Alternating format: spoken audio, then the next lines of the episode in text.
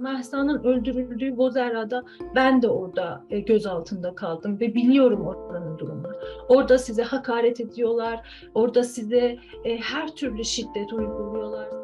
İran'da yirmi iki yaşındaki Mahsa Amini'nin ölümünün ardından başlayan protestolar sürüyor. Ülkede birçok kente yayılan protestolarda şimdiye kadar yirmiden fazla kişinin öldüğü belirtiliyor. Mahsa Amini, Kürtçe bir ismiyle Jina, ölümünden sonra mezar taşının üzerine Mahsa ölümsüzdür ve onun ismi bir rumuza, bir şifreye dönüşecek diye yazıldı ve gerçekten de böyle oldu. Bütün İran coğrafyasına yayılmış bir durumda protestolar. Başkent Tahran dahil yirmiden fazla kentte sokak çatışmaları yaşanıyor. Onlara göz yaşartıcı gazlar atılıyor, direk üzerlerine silahla ateş atılıyor. Protestolar arttıkça rejimin baskısı artmaya başlamış. Bir taraftan interneti kestiler. yirmi iki Eylül'den beri İran'ın içiyle ulaş, içine ulaşmak hiçbir şekilde mümkün değil. İnternetin kesilmesi çok büyük bir olay. Çünkü insanlar artık örgütlenemeyecek, seslerini duyuramayacak ve orada sessizlikte ölecekler yani. Öte yandan hükümetin resmi gazetelerinden İran Gazetesi, protestocular için teröristler ifadesini kullandı.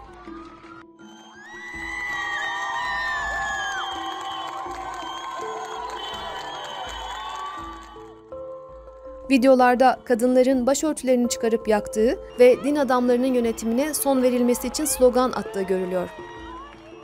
Gerçekten de kadınlar yönetiyor artık İran'daki protestoları ve gerçekten bir feminist mücadele diyebiliriz buna, ama artık halk da e, karışmış bir durumda. iki binlerde doğan e, kızlar ve erkekler var. Bunlar yan yana mücadele ediyor şu an ve yeni kuşak artık e, babalarının yaptığı devrimi istemiyor.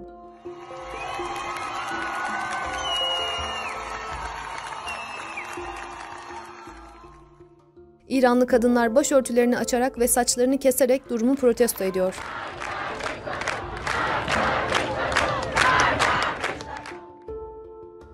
İranlı oyunculardan Anahita Hemmati saçını kazıtarak protesto gösterilerine destek verdi.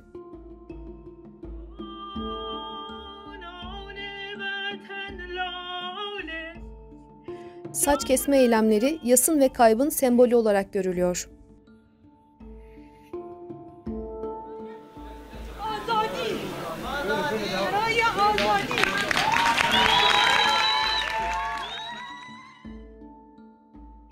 Mahsa Amini'nin ardından Türkiye'de pek çok kentte protestolar düzenleniyor. Bu eylemlere Türkiye'li ve İranlı kadınlar beraber katılıyor. İran'da direnen kadınlar asla yalnız yürümeyecek. Mahsa'nın yaşadığı şeyi her birimiz başka bir seviyede, başka bir boyutta İran'da yaşamış durumdayız. Mahsa'nın öldürüldüğü Bozerha'da ben de orada gözaltında kaldım ve biliyorum oranın durumunu. Orada size hakaret ediyorlar, orada size her türlü şiddet uyguluyorlar. Sizin bütün e, ailenizi, kendinizi, gelmişinizi, geçmişinizi, her şeyinizi orada e, aşağılayarak e, istedikleri şeyi dayatmaya çalışıyorlar. Yani sokakta İran'daki kadınlar sigara iç, içemez oldu, nargile içemez oldu, İran'daki e, kıyafet e, mağazalarına karışıyorlar, bunu satamazsın, bunu e, işte bu üstten giyilecek manto denilen şeyin e, uygun değil, satamazsın, geniş değil. Peki gözaltına aldıkları kadınlara rehberlik eğitimi verdiklerini söyleyen ahlak polisleri kimdir? Erşad, Gasht-e Ershad denilen şey ya da Erşad devriyesi ya da Türkiye'de bilindiği gibi e, ahlak polisinin e, yaptığı şeyler İran'ın e, bütün kadınlarının ona maruz kaldığı bir şey. Bu iki bin beşten beri bu e, e, Gasht-e Ershad ve ahlak polisi İran'da sokaklarında var.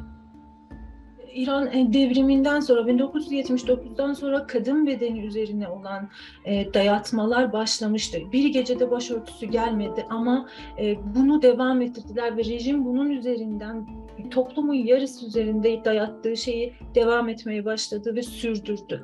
Ama iki bin beşlerde artık bunun bir sistematik hale dönüştü. Ahmet-i Necad rejiminin başlamasıyla beraber artık sokaklarda Gasht-e Ershad ya da Ershad devriyeleri gezmeye başlamıştı. İlk başlarda şöyle diyorlardı: biz sadece kadınları uyarmaya, hicaplarını riayet etmeye uyarmak için varız dediler. Sokakların başlarında duruyorlar.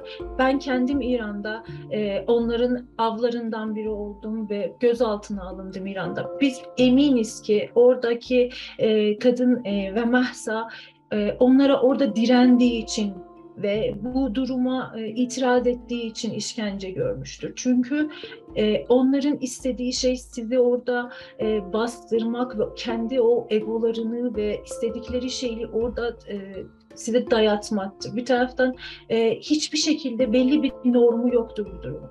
Oradaki polisin, meydanda duran polisin kanaatine kalmış. Sizi uygun görüyorsa geçiyorsunuz, uygun görmüyorsa oradaki minibüslere dolduruyorlar. Bir taraftan o minibüs dolmadan hareket etmiyor. Ben kendi yaşadığım durumda bunu anlatabilirim. Minibüsün içindeydim ve sokaktaki e, polise arabadaki dedi ki iki kişiyi daha yakala da gidelim, geç oldu dedi. Yani böyle belirsiz bir durumda insanları yakalayıp götürüyorlar. Zorunlu başörtüsü yasağına karşı çıkan İranlı kadınlar Amini'ye ne olduğunun açığa çıkarılmasını istiyor. on üç Eylül'de gözaltına alındıktan sonra hayatını kaybeden Amini'nin ölüm nedeni kalp yetmezliği olarak açıklandı. Amini'nin ölümünün ardından bir açıklama yapan Tahran polis şefi tüm suçlamaları reddetmiş ve yalanlamıştı. Ancak Amini'nin ailesi aynı görüşte değil. Kızlarının gözaltındayken ya da hastaneye götürülürken darp edilmiş olabileceği görüşünü vurguluyorlar. iki bin altı yılında Tebriz'den Ankara'ya taşınan gazeteci Sabati, İran rejiminin baskıları artıracağı görüşünde. Şu an İran'da e, Mahsa'nın ölüm haberini yayınlayan gazeteci kadın arkadaşım tutuklu. E, eğer o olmasaydı bu haber e, yayılmayacaktı belki de. O e, hastanede onun annesinden babasından görüntüleri o yayınladı. Onun ölüm haberini o verdi. Bu durum... E, gazeteciler üzerinde, İran'ın içinde ses olmaya çalışan gazeteciler üzerinde de ağır baskı var. Ağır aktivistleri yakalıyorlar. Dün e, İran dışındaki bir televizyona e, röportaj veren İran içindeki bir aktivist e, canlı yayında kapısına polis dayandı ve onu götürmeye çalıştı. Öl, öldürülme var, gözaltı var ve interneti kesme durumu var ve bunu söyleyebilirim. Rejim öldürdükçe biz azalmıyoruz, çoğalıyoruz. Gazeteci Şabeti, İran'daki eylemlerin devam edeceğini ancak bunun kısa sürede bir yönetim değişikliğini beraberinde getirmeyeceğini söylüyor.